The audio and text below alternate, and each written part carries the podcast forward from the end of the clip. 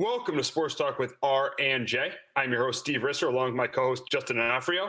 And under the original plan, today would have been the start of spring training in uh, Major Baseball, but baseball and the Players Association had other ideas. But the good news is, is it looks like we're getting closer to a deal that could potentially get done because on Monday, the uh, the the uh, I think it was the the owners. Was it the, was it the owners of the players, Justin? I think it was the uh, the I think it was the MLB came out with it. Oh yeah, MLB proposed the 76 game. Oh yeah, MLB yeah MLB proposed the uh, 70 uh, game 76 game schedule with the uh, with the, with 75 percent of the prorated salaries, and uh, the season would go from I think the uh, middle of July till the end of September, yep. and then uh, the the Players Association yesterday. It's my bad. I got that wrong. I'm sorry. I got a little confused there. But uh, in in, in July had a uh, you know, the, the Players Association came up with a counter proposal to start in July a 89 game season that would uh, that would go until the middle of uh, the middle of October, and then would would have 16 teams making the playoffs. That's something I really don't like. That's why I don't I probably like this proposal a little bit better because there's there's more games, but I don't. I, I the, the, the first proposal more because there's more games, but then this one more because there's more games. But the this, the second the, the playoff teams I don't like it because I mean half the league making the playoffs you become the NBA and you become the NFL. I mean, I, I just don't like. I, I, I don't really like that. I, I, like the first proposal. I don't love the amount amount of seventy six games. I like eighty nine games more than seventy six. But I like the fact there's only ten playoff teams instead of uh instead of uh, sixteen. Yeah, um, I yeah, that's the only problem with the eighty nine game schedule. Is yeah, sixteen teams in Major League Baseball. That's too many for playoffs because you know I could kind of see it more being all right in the National League, where in the NL East you have four teams that could be but battling for the division. The NL Central, both you know have like eight teams right there that could be playoff teams. Um, but that's you know it, out in the American League, there's not that many. There's not as many, so yeah, I don't like it as well. The only thing I heard is the wow, the players said that the 70 games, the 76 game proposal is the worst one that they've had. And then the owners called the 89 when the MLB proposed PA proposed the 89 game schedule.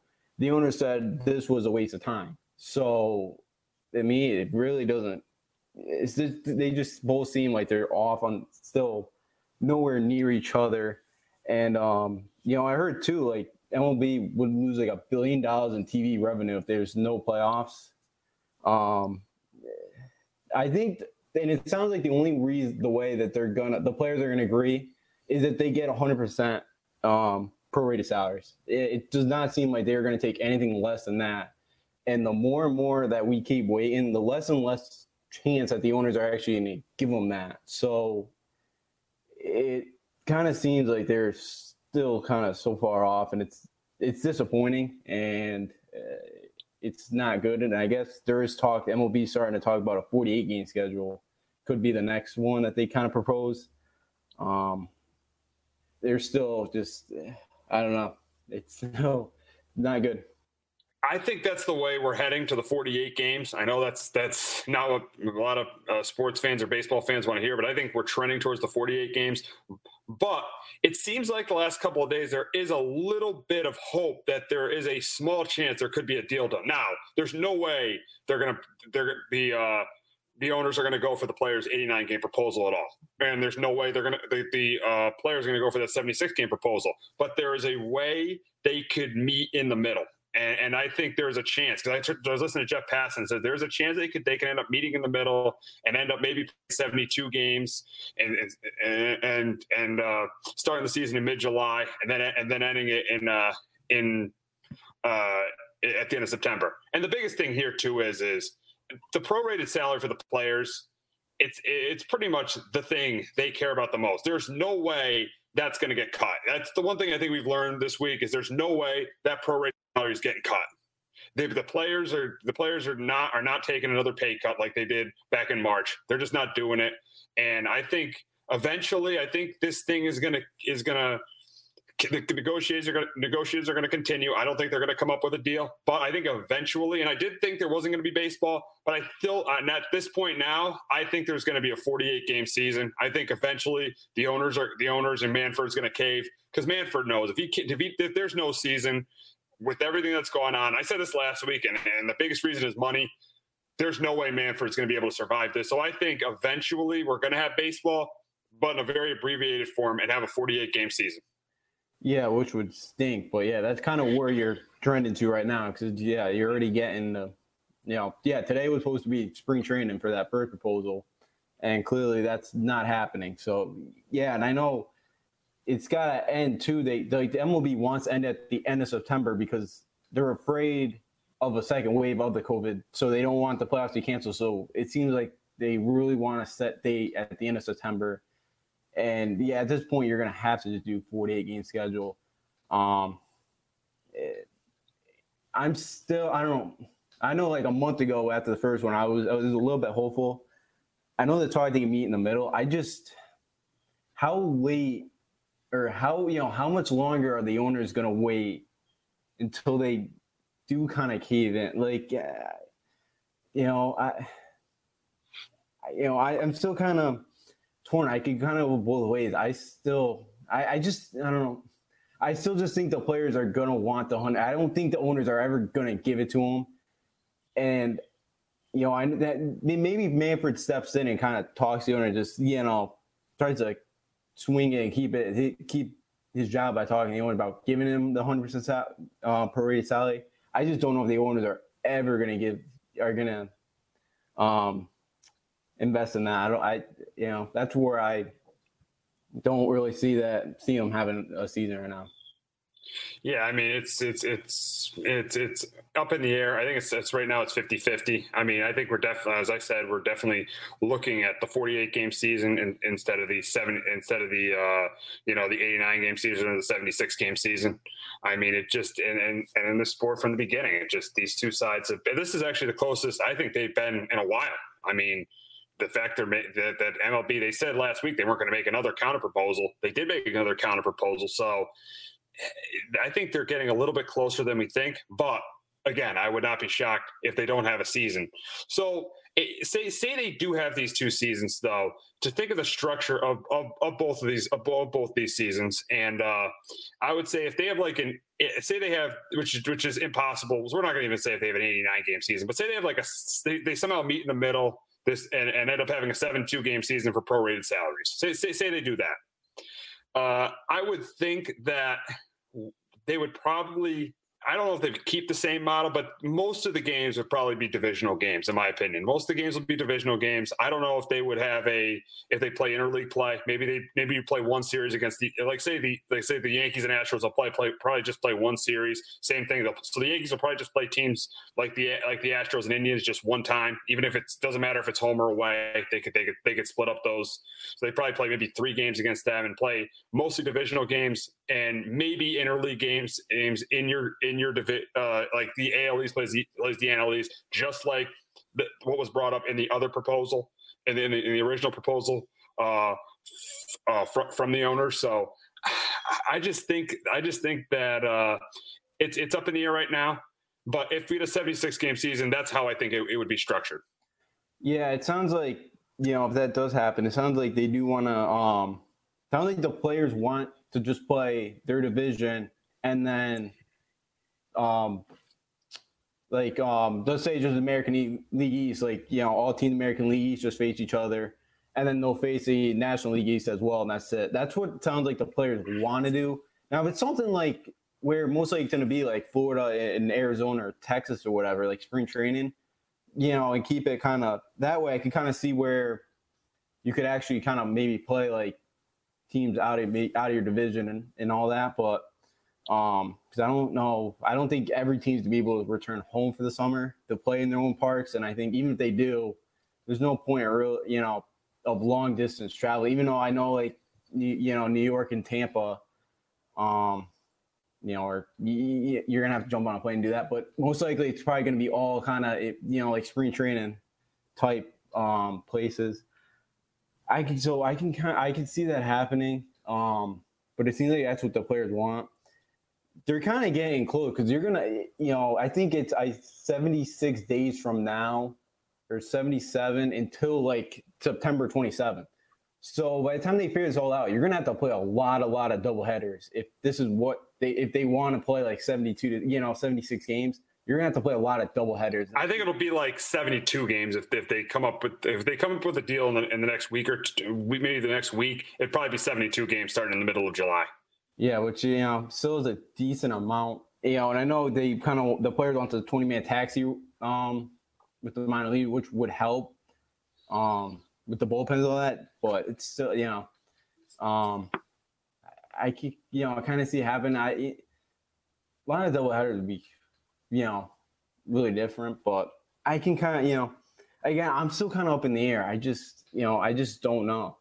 Uh, I it, you know, it sounds a little bit that they are starting to kind of work together because I think they do know that they they need a season. I think they're starting to kind of figure that out. Like they have to play some games, you know, no matter the no matter the amount, they're going to have to play something. Yeah, and say if it's a 48 game season, I think if it's a 48 game season, all they're going to do is just games against your division because it makes sense. If you have five teams in the division, so you, there's four other teams you play in the division, you play them all 12 times. 12 times four equals 48. So I think it would make perfect sense. I think that's where they're going. If they go to the 48 game schedule, there's I think all every game is going to be against teams in your division. I, I don't think there's going to be any other games you're going to play outside your division. And they, and we'll see how many teams end up making the playoffs. We don't know yet how many teams will make the playoffs. But if they play the 48 game season, I think it's just going to be against teams in your division. Yeah, that may, that makes a lot of sense. I think that's probably if they do do that, they that's how they should structure it. Um, because it's you know, with so with so short of a season, I think you have to do that for the tiebreak purposes and just you know restrictions of all you know partisan traveling and all that. Um, you know, only thing is though, with I know the forty game schedule is what you know you're gonna you know, even with 72 or 76, I think it's going to hurt. They, you know, like maybe guys like a Mookie Betts or, you know, maybe aren't going to step on the field to play. You know, that's kind of the only, you know, worry about it. But I think at, even at 48 or 76, I think it's going to happen. Um, but yeah, I could definitely, I think that's a smart way to go. And I think it does sound like that's, that's going to happen. It's probably, probably going to have to do that if it's for a 48 game schedule. Yeah, just play team in your division. So to recap the uh, two proposals, and and we'll and we'll just recap right now. The the first proposal, obviously by, by the by the owners on Monday, seventy six games, and with the players getting seventy five percent of their prorated salary, with ten teams making the playoffs. And and I don't like the amount of games, and I said it earlier in the show, I don't like the amount of games, but I do like the ten teams making the playoffs versus the eighty nine game season with the full uh, prorated salaries. That's what the players proposed, and 16 teams to make the playoffs. I don't like that. And even worse, what I don't like about that is in 2021 they would have the same format, which I think is absolutely ridiculous. Say they play 162 games, you have half the league make the playoffs. That is absolutely ridiculous to have half the league make the playoffs. The fact, or, or just, and, and if they're going to do it, just do it this year. Don't do it in 2021 when there'd be a normal baseball season. I think that's absolutely ridiculous. Yeah, the only thing, um, yeah, I, I don't agree. I don't like that. The only thing would if they would carry on to next year, make the trade deadline fun. I well, I guess nobody, you know, I guess this, but. You know. 16 teams. Yeah, I think there's I think there's too many teams that make the NBA playoffs and the NHL playoffs. 16 teams? Come on. Eh, you can't have 16 teams. That's more than in baseball that's more than half the league. And that's the, that's how it is in the NBA and the NHL. 16 teams. More than half the sport making the playoffs. That takes away uh it takes away making the postseason. Because I remember back in the days in baseball when yeah, yeah, years ago was two teams, but mm-hmm. I think we when, when back when Joe was growing up, only four teams made the playoff. They just had the AL West champ, the the uh, AL East champ, the NL West champ, the NL East champs. Only four teams made the playoffs. Now we're looking at to, to times that by four, 16 making the playoffs. That makes no sense at all. That's why I don't mind the 89 games, but I can't stand the 16 teams making the playoffs. Yeah, no, because how the teams usually are done by June and July, and just just tank the rest of the season. I it, it may make the regular season a little bit more competitive, maybe, maybe. But I, I yeah, I don't like the 16. That just because your postseason is going to go to November, December, and like like playing a World Series game in New York, you know, who knows? Maybe give a blizzard, you know, for Game Six of the World Series. You know, you you never know. Yeah, I don't like I don't like that six. It, baseball is kind of different too because it seems like there's especially you know there's like six seven teams maybe eight you know somewhere around there that can make the playoffs seems like and then the rest of the leagues just kind of 15 20 games back of a wild card you know? Like it just seems like half you know some of half the teams are competitive half the teams you know or more than more than half of the teams are less or not really competitive. So maybe a fewer that that are competitive. So it makes no sense. I don't like that uh 16 game or 16 team yeah playoff. Yeah. um yeah I, I that that just it wouldn't make it wouldn't really make the playoffs any interesting at all. Yeah yeah and, that, and the thing is you start getting like teams that go 80 and 82 or 81 and 81 making the playoffs. You get 500 teams making the playoffs which that's just like the eight seed in the nba who gets knocked out in the first round. It makes no sense to do that. Yeah it, it really doesn't because it just makes the series even longer. It makes the season go I mean, it makes the whole season go even longer, less of a um, off season. It just, yeah, like the, if Yankees are like a one seed playing an eight, maybe like a I don't know, like a Angels or well, you see Angels have some, or like a Texas, like they should win that thing in three. You know, it just wouldn't make it any fun. I think the fun of the major league playoffs is you know you only get to five teams. Every every series is just you really never know. And I think that kind of some of those first round matchups you kind of know are going to be sweeps or maybe four games. Maybe the eight seed steals one at home. Maybe steals game three at home. Yeah, I just I just don't I just don't like it. Yeah, so we'll end up seeing what happening. We'll see what the players and owners do next week. But we're going to shift our attention to football. And on Monday, Dalvin Cook said that he will no longer participate in team activities until he gets a reasonable deal. And he had a he had a really he had a really good season last year, great year. I mean, ran for over over 1,100 yards, 13 touchdowns, had over 500 receiving yards, and he was the biggest reason I say the the Vikings got by the Saints in the playoffs. Had 94 rushing yards, two touchdowns, two touchdowns, and over 130 all-purpose yards. So he had a he had a great year last year, and and we saw the game against the 49ers when he was shut down. The Vikings offense couldn't do anything. The game he didn't play against the Packers. Uh, the, the, Vikings offense couldn't do anything. I, think this this this he I, I, right now I would not give him Christian McCaffrey money. No way I would give him that kind of money. The reason is is the biggest reason is durability. The guy's missed 21 games in 3 years. I mean, that's just way too many games to miss in that many years. He's had one really good season that was last year. Yeah, his first year in 2017 his rookie year, he tore his ACL. In 2018 he missed 5 games with a hamstring injury. So I'm not giving him Christian McCaffrey or, or even Ezekiel Elliott money. I'm not I'm not giving that kind of money, but look, looking looking at but Dalvin Cook, I think, kind of want, wants close to that money. He wants more than 13 million a year, the, the money that you know David Johnson and Le'Veon Bell make. Even though granted those two guys are grossly underpaid, overpaid, he, he I think he wants and right now he wants a contract over 13 million a year. And he's he's a he's arguably a top five running back in the league. I mean, yeah, you might with with with Zeke, with Barkley, with McCaff, with McCaffrey, with Henry, with Chubb. He's arguably a top five running back in the league, but with the durability of with his durability and the Vikings, you know, in, you know, and the, with durability being an issue, and and the Vikings, you know, having to have to pay Kirk Cousins, they still have to pay Adam Thielen. You got Anthony Harris, who's still playing, who's, who's, who they might have to give a big contract to too. Is it worth giving him 14 million a year, knowing the uh, the, the, the the lifespan of running backs in this league. Look at Todd Gurley. The Rams give him that his big contract two years ago. He's he already got released now, and he's on the Falcons. So it's just hard to give these running backs the kind of money uh, that, that that that they want. You know, Ezekiel Elliott and Christian McCaffrey kind of set the market to 16, 15, 16 million dollars, but with knowing how good running, you know, the run game is very important in the NFL. I'm not saying the run game isn't important, but the lifespan of these running backs, usually the best running backs, their prime years are seven to eight years. Do you give uh, do you give Dalvin Cook 60 million a year? Right. It's close it's it's tough for me to say, but right now I say I don't think so. Yeah, I'm with. uh Yeah, I'm. I don't think I. I think I'd pay him in the ballpark of like four year, give him giving him 12 to 13 a half million a year. That's kind of where I'm at with him right now.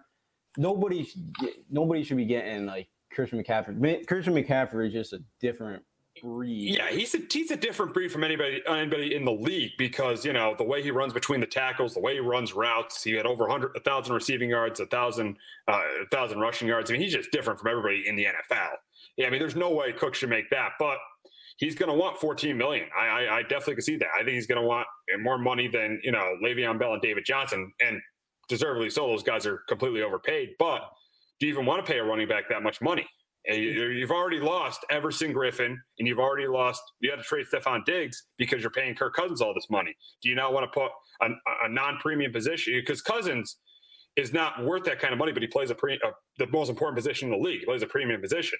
Now, if you're the Vikings, you might have to pay a, a non-premium position premium money, which I don't think is just tough to win a Super Bowl doing that. It is, and especially you know, right, right, kind of right after it was March 16th, the Vikings gave Kirk Cousins the two-year, $33 million or $66 million extension. So next few years, you're giving Kirk Cousins $33 million right there, which is just, I don't, I know, and of course, I know it's a you know quarterbacks are paid first and all that, but they give Kirk Cousins thirty three million dollars. It's a total joke. I feel like. Um, but I mean, he did, he did win. He did win a playoff game. I know Joe. Joe would completely agree with you, but he did. He did win a playoff game in New Orleans. And the funny thing with Cousins is, the bigger the game, the worse he plays. Yeah, that's the thing. I mean, he actually, he, there are times where he looks like a top 10 quarterback, but then there's some prime time performances where he looks like a bottom 10 quarterback. Mm-hmm. It's tough to tell. That's why the Redskins decided not to pay him the money the Vikings wanted to pay him. So it's tough to tell with Kirk Cousins. I don't say it's a joke, but I still don't think he's obviously worth that kind of money. But it's a premium position in this league, and the Vikings need a quarterback. Yeah, it definitely is a premium. Maybe a joke with a little bit overstatement. Maybe you know, not the best move. Maybe yeah, to give him thirty three million dollars because you know, and I think you said it too. I think Cook was the main reason they, you know, was one of the big reasons that they went to New Orleans and actually won that game. Um, but the other thing too about McCaffrey, is he hasn't never missed a game either. He's played all 16 games, all three years he's been in the league.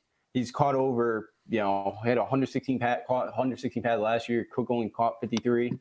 Um, I know Cook's a huge part of that offense. He's going to have to be now again next year because Stefon Diggs is gone.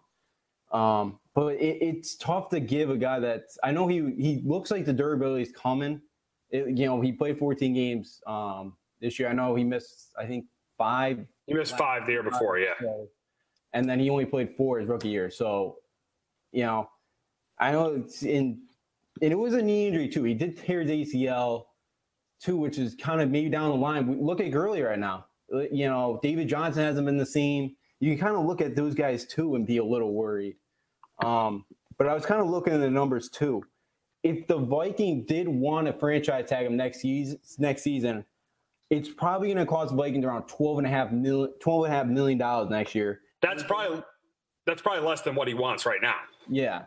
And then if they want to do it in 2022 again, it's about it's probably going to be about 14 million. So there's 26 and a half right there that you may have to give him if you want to franchise tag him. Um, so then do you just add another year or two right around the same price and then give him a signing bonus? You know, maybe. I just it, it is risky to give a running back that I think two already has a knee injury. Again, he was pretty he was healthy in college. I think he only missed one game in college, and I think he was suspended, I believe, too, for yeah, he was good in college. He was good in college for Florida. He was good in college for Florida State. Yeah, he was with uh um Jameis but so again, it's, it's the knee injury too bugs me a little bit. But again, this guy's been a huge part of the Vikings offense. He's going to have to next year. I'm not a big fan of paying running back big money. So I'm more in the ballpark if he wants 12 to 13. I know the Vikings have offered him around 8 to 10 million, which yeah, he's shot down. Um it's it sounds like according to his camp too, sounds like they think they're going to get this done at some point. But it, it, it's risky. It's always risky to take a running back, especially in an era where it's pass heavy, and we're kind of seeing running backs go kind of more second, third round. You're not really seeing any first round running backs anymore. So it, it, it is a risk, especially a guy that's a huge part of your offense. You know. Yes, and then yeah, and that's why I and that's why I was you know against the Giants when they when they were three and thirteen taking Saquon Barkley number two overall because I wanted them taking when they need when they desperately needed a franchise quarterback because I wanted them taking a franchise quarterback. And you know a franchise quarterback their lifespan is ten to fifteen years when a running back is seven to eight years. And the thing about running backs you get them in the second round and you could get two guys that could do the job of one so I'm not saying the running game isn't important. I think the running game is still very important, but I just don't think unless the guy is phenomenal as Christian McCaffrey eh, or even Saquon Barkley. Barkley, I think he's now you have to because he's taking number two overall. But if he's not Saquon Barkley, Christian McCaffrey, or Ezekiel Elliott, I just don't think you pay him 15 million a year or draft him high, draft him in the top 10. I think you could take, get running backs in the second or third round, and you could get two guys. Say you have two guys that uh, rush for 70 yards a game that's the same as one stud running back rushing for 140 yards a game. So uh, look, uh, yeah, the thing is, you can't have two quarterbacks. You have two quarterbacks. You have no, you have no quarterback. You could have two running backs. Look at the 49ers with uh, with Raheem Mostert and Tevin Coleman, and they got to the Super Bowl and had one of the best running games in the league. And those guys are not even top 15 running backs in the league, but still, with Kyle Shanahan's zone, zone running scheme, you could get two running backs that could do the job of one. That's that's why I am against paying Dalvin Cook all this money, even though he's he was really important to that team last year. And and now and now we're going to go over you know the pros and cons of paying Dalvin Cook and, and not paying, and the pros and cons of paying or not paying Dalvin Cook. And we'll start with the pros. If you look at the Vikings last year, the Vikings were ten and two in games that they rushed for over 100 yards, and that w- one of those two losses was in a meaningless Week 17 game to the Bears. So they were 10 and 2 in games where they rushed for over 100, 100 yards and they were one and five in games where they didn't rush for over 100 yards. So that's a pro of paying Dalvin Cook. Another pro is the Vikings were 30th in rush yards the the previous year when Dalvin Cook missed five games. This year they were sixth in rushing yards, and the team improved. The, in 2018, they missed the playoffs. In 2000 in 2019, they won a playoff game and a tough place to play in New Orleans, and got to the second round of the playoffs. So those are those are the uh, those are the the pros of uh, of paying Dalvin Cook. The cons are though is if you remember in 2017 the year he tore his ACL, that team had the that team was seventh in the league in rushing and got to the NFC Championship game. And we all know who the offensive coordinator of that team was, Pat Shurmur, and that's why he got the Giants job. But still, when Dalvin Cook tore his ACL, they got that year, that that season, his rookie year, the Vikings did get to the NFC Championship game. And also, the Vikings have uh, Alexander Mattison, who averaged 4.6 yards a carry. We don't know what he could be. We don't know if he could be a feature back yet, but he also is a back that can get potential. That has potential. So, do you want to spend, you know, 14 million dollars on a running back when you need to improve your offensive line? Uh, and you might have to improve your second in your secondary and, and maybe get another pass rusher because you lost Everson Griffen. Improve your O line, get another pass rusher. Do you want that 14 million going into a running back when you have another guy you drafted in the third round because you were you you didn't because of Cook's injury history, you thought maybe Mattison would have to be that back when when in the next couple years because you don't know if you were going to pay Dalvin Cook do you end up paying him when you have a running back that, that averaged 4.6 yards a carry? He's unproven, but Mattison has potential. Yeah. Um, so my kind of pros, um, one of the big one, know, the big one for me is I think I said it a few minutes ago is losing Diggs. I think you're going to need another. I think you know he's such a big part of that offense. You lose him, and I know, and I could see like um, Mattison kind of turning into one like an Austin Ekeler type guy. If you do lose, you know, if he does hold out, he could kind of have a big kind of impact in the game. I could kind of see him, um, because it seems like at you know at times when he's been in there, um, he can be a pretty productive player for the Vikings.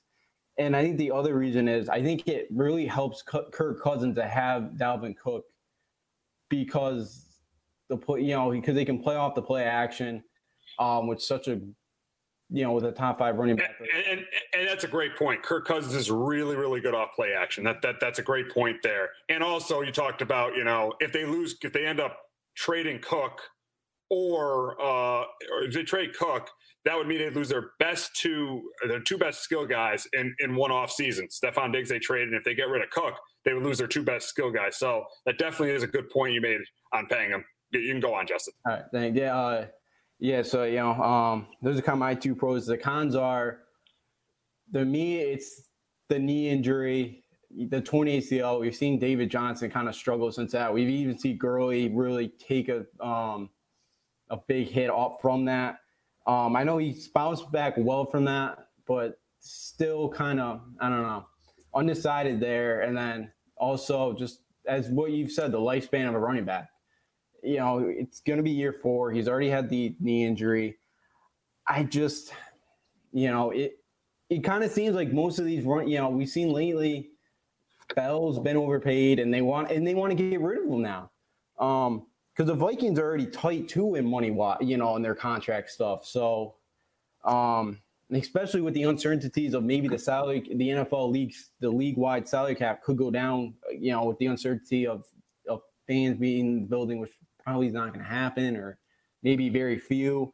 So, you know, you could lose some of that. I just think, I just think it's too risky. If he wants more than I would go 13 and a half million, I just, it would be tough to give him another, you know, eh, just for a running back. It, it's, it's hard to you know you know you just always worry about running backs it just you know with how long they last in this league this is a very tough situation for the vikings because if they pay him a lot they give him the 14 million or the or even the 16 million that he wants uh, they could be in a very tough spot salary cap wise paying that you know paying that non premium position premium money and but what they want to avoid is a Melvin Gordon situation last year because you saw you saw with the Chargers. I mean, Melvin Gordon held out.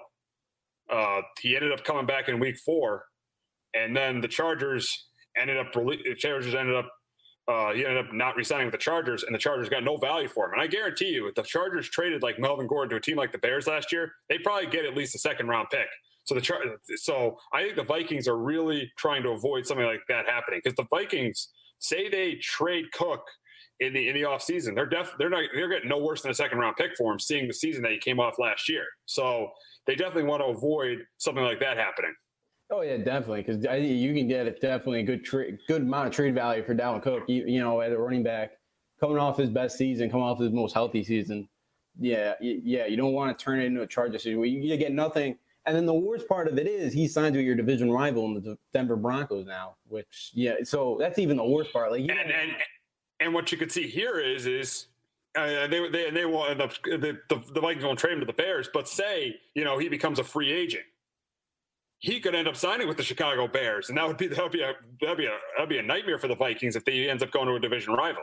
Oh yeah, to play him twice a year, you know, after you don't after you don't give him his money that he wants, yeah, that could get uh, very very interesting. Yeah, so you don't want that situation. So I definitely could you know if they got to trade him, I.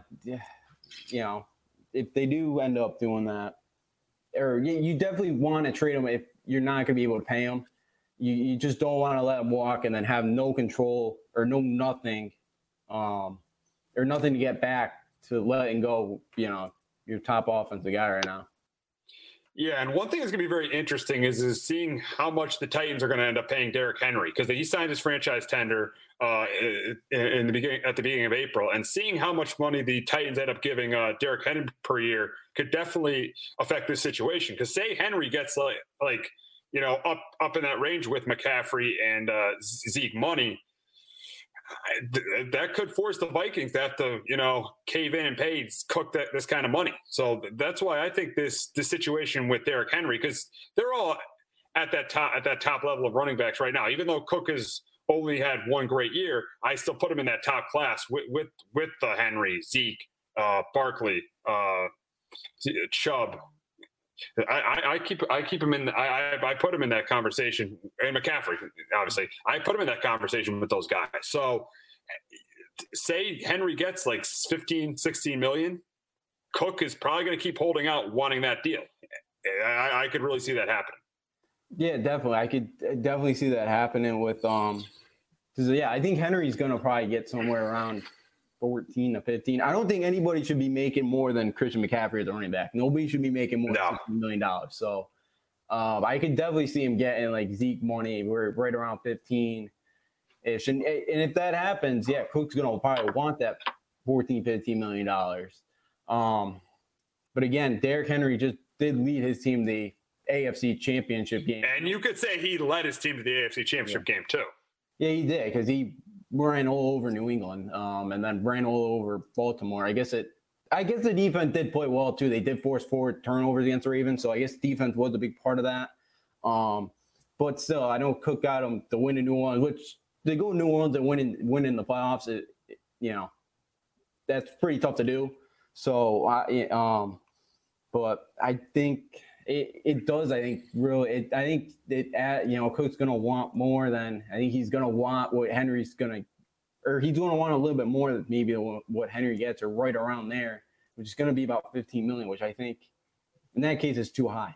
I just think it's it's too high to pay a guy like that. I know he's healthy, but this year I just it's just uh running. You know, never know the running back where you're going to get down the line. Exactly. I mean, you see Todd Gurley, and I'm with you there. You know, he had a great year this year, but he's one injury away from not being the same player. I mean, and I thought personally, when he when he came off his torn ACL in 2018, I didn't think he was really the same. I don't think he was the same player, to be honest, because he had a year where he had like he played 11 games, but he had like 600, it was like 611 rushing yards. I didn't feel like he was the same player, but then he had that breakout season last year. So yeah, I'm with you there. I mean, he's a he's a, he's a really good player, but is he worth what Christian McCaffrey is? Absolutely not. No, he, he's not. And yeah, because I remember, you know, because 2018, yeah, he missed five games. You know, wasn't great. Um, and you see the history of the torn ACLs kind of last few years with every, you know, with the last few running backs. Um, it, you know, that is it's it, it it's a tough call always to, um, with the running back. I just, yeah, and he's looked, you know, and he looked pretty good, and he looked great, you know. Coming, so who knows? Maybe, maybe kind of behind it because he didn't have that pass in college. He stayed really, you know, he stayed pretty healthy in college, playing like 13 games, 12 one year, and then 13 his junior year. So, you know, maybe it's just that one injury that you know maybe he had. Maybe he just gets some, you know, misses a game or two every year, but it's just yeah, it's just it's just it's just risky to see. Yeah, you know, we've said it with Gurley, with David Johnson. Those two guys were top tier running backs a few years ago, and now you know, David Johnson gets traded to Houston. Gurley now just signs in Atlanta, eh, not getting a ton. So it, it, it's tough because you just don't want to waste all that money for a team that doesn't have a ton of it right now. And I know they've already gotten rid of a couple of top guys that they couldn't have paid. So yeah, it's, it's you know it's such a tough call to if you you know to pay a running back or not. Here's here's the one thing with all the yes we we say we don't want we don't love paying running backs, but with all these running back contracts now, you know Zeke gets paid last year. Uh, McCaffrey gets McCaffrey gets paid this offseason. It looks like Henry's going to get paid this offseason. Cook could potentially get paid this offseason. For my Giants, Dave Gettleman better be ready to break the break the bank because you know Saquon Barkley is going to want to reset the running back market, and he's going to want 17 million a year. And for where you drafted him, I know you can't, you don't want to pay that kind of money to a, to to, uh, to the running back position, but from where you drafted when you needed a quarterback, you're going to have to do it. And there's no way at this time next year, Saquon Barkley is not going. to If he stays healthy, and has a great year. There's no way Saquon Barkley is not going to want to reset the running back market next season. Oh yeah, um, that I could definitely see Barkley getting 17 million because I think too, like McCaffrey, he's so important to the Giants' offense. Um, I, he's such a big, big part of the Giants' offense. He's been pretty healthy. I know he had the ankle injury this year, but when he's healthy and at his best, and now they kind of upgrade the offensive line a little bit, so maybe you know he get many shots. Um, I he's definitely to reset the market. I definitely, I think he's definitely to want like 17, 18 million. Um, I I think it probably around right around a, time, a year from now, he'll definitely probably be the highest paid running back. And I think Giants are definitely gonna have to pay him.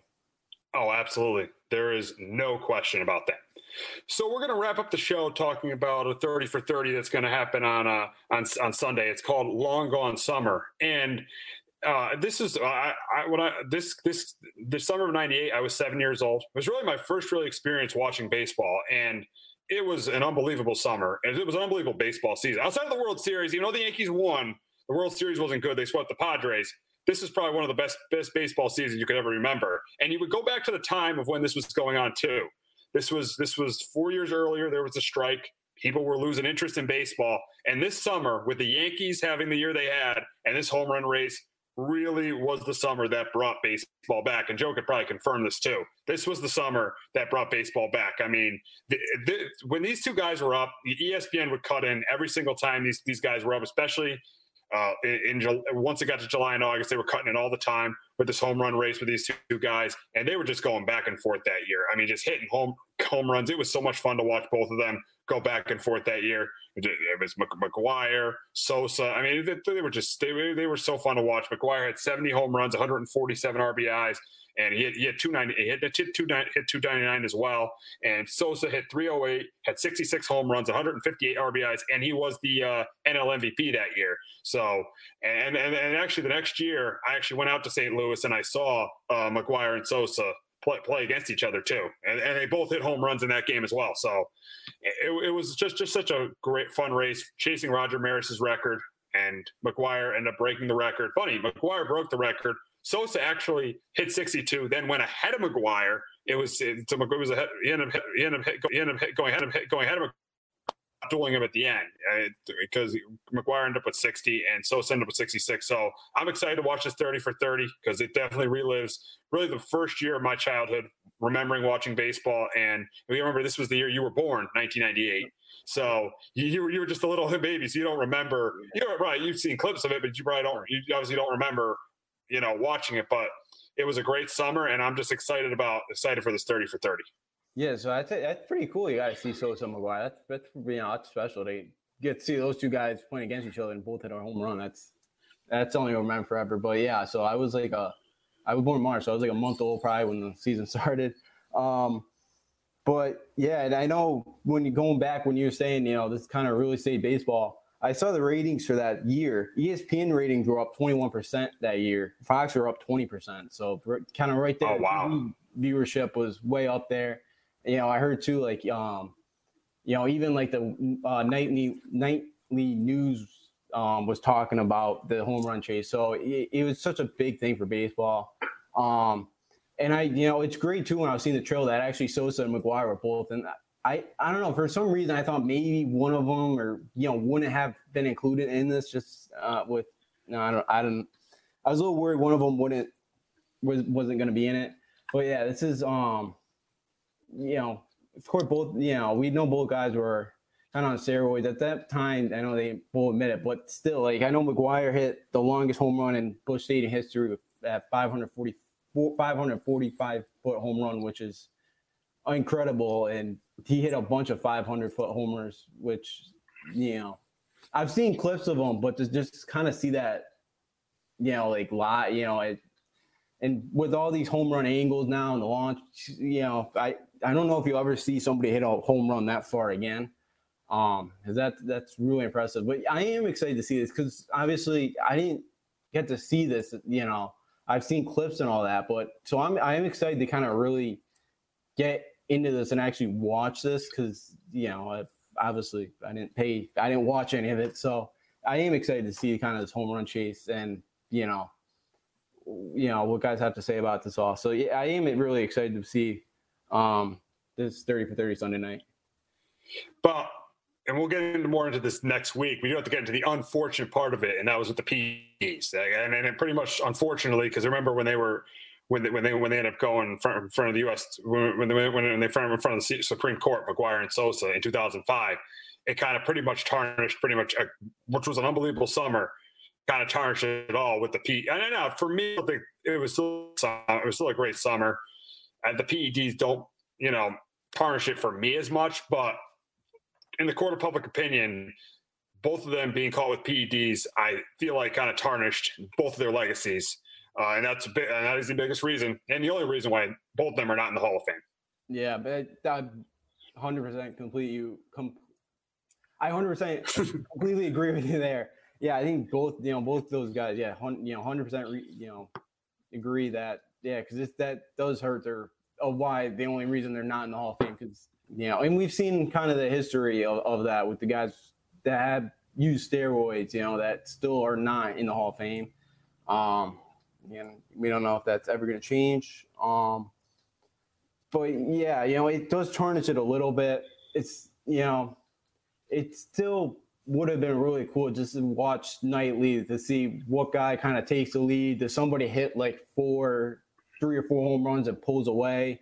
You know, um, so I think you know it would have still been really, really exciting for me to watch. Um, those two guys just go at it every night, especially um, you know, especially you know, um, and you kind of see it now, even with all the home runs that we hit now. You know, at a record pace for throughout the league, the, the viewerships are all down. I think baseball needs something like this to happen. Uh, 2021 or you know we get back to under uh, 62 game schedule um but yeah you know that's something really it's something um would have been really cool to see you know, if I was kind of like 78 years old, you know, if I was older, it would have been really cool to kind of watch those two go at it every night.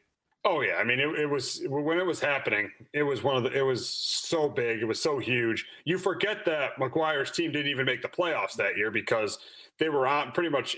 The attention was on him pretty much every every second. I mean, it was it was on both of them. I mean, it was every day. You'd, you'd read the newspaper. You'd have the scoreboard. Sosa McGwire, Sosa uh, McGwire sixty, Sosa fifty seven. You'd have it in the newspaper all the time, and it was it was it was probably it was it was my introduction to baseball, and it was it was a lot of fun. I mean, it definitely got me into the sport at a young age, and and, and I'm thinking of you know other uh, this is what baseball kind of needs now to get other young people into the sport because this is, was a huge thing to get a lot of people, uh, get me and a lot of my friends into the sport at a younger age. But what the thing baseball needs to do now is is they need to find something like this to try to get younger fans back into the game.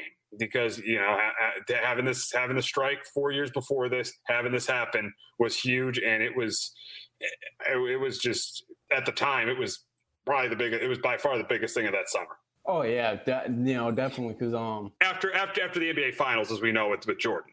Yeah. Oh, oh yeah. After you know after that, you know because that's where really when baseball kind of ramps up. July, July, you know, trying to trade deadline, All Star breaks, kind of where. Yeah, I mean, I mean, I mean, I mean, the thing is, is I, here's my thing with baseball. You watch it a little bit. In a normal year, you watch it a little bit. You know, the the first couple weeks of the season. But then the NBA playoffs start. So for those two months, you're kind of just watching your team.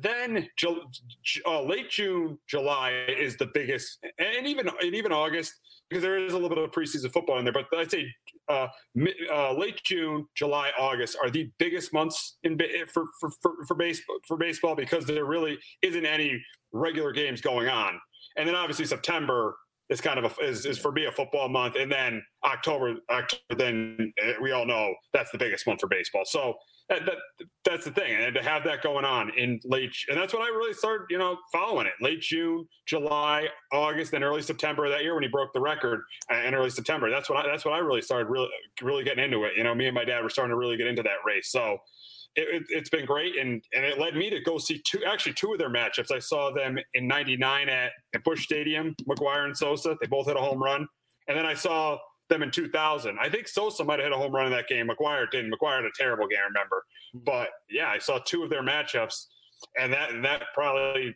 and that that home run race definitely led me to see to, to make Cardinals Cubs be must see. And and from like 1998 to to, to 2001, Cardinals Cubs was must see to me, even as a Yankee fan. That was the must see matchup in the National League because of those two guys. Yeah, yeah, that's crazy. You had to see him twice in person. Was the second time at Wrigley, or was it back? At- second time was at second time was at Wrigley, and we didn't have tickets for the game, uh, but we got like standing room seats, like in because it was sold out. That was back in the days when like th- those games would obviously sell out, mm-hmm. and then and and we had like standing room tickets, like uh, in right in right field, like deep, uh, like like down the right field line. We were like standing, like we barely could barely could see. We were like we we're just just barely in the park. We had standing room tickets like right down the right field line. Just it, that was more just being at mm-hmm. Wrigley than seeing. The first time was more seeing McGwire and Sosa. Yeah. Second time was just being at Wrigley, and it was sun. It was a Sunday night game, and it would just happen to be Sosa and McGwire uh, going up against each other. But it was great seeing those guys go up against each other back in those days.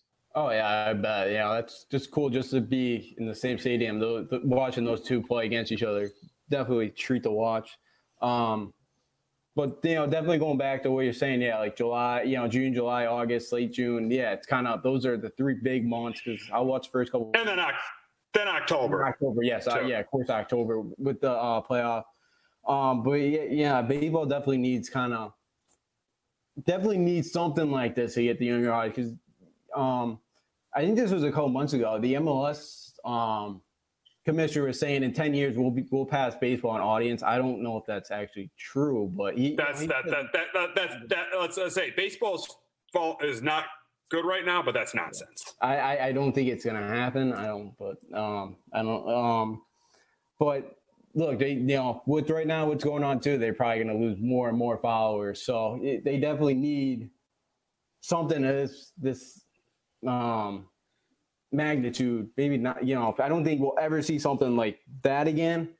70 home runs and 66 in the same but one year, you know, in one year. Um, but yeah, I think baseball kind of needs like a big kind of race, something along those lines to help their um, viewers go up because it's it's taking a hit. It's you know, it's not great. Everyone, you know, even kind of across literally, you know, people are starting to go over to lacrosse or yeah, yep, they, they, they, they, they, they want action. And when this home run race happened in 98, it gave people action and it inspired people to play baseball, mm-hmm. this home run race. So that's what it's missing today is is action like this. And that's what this home run race inspired people to do that. And that's why Bud Selig, even though the guys were taking steroids, he looked the other way because he knew it was benefiting the sport.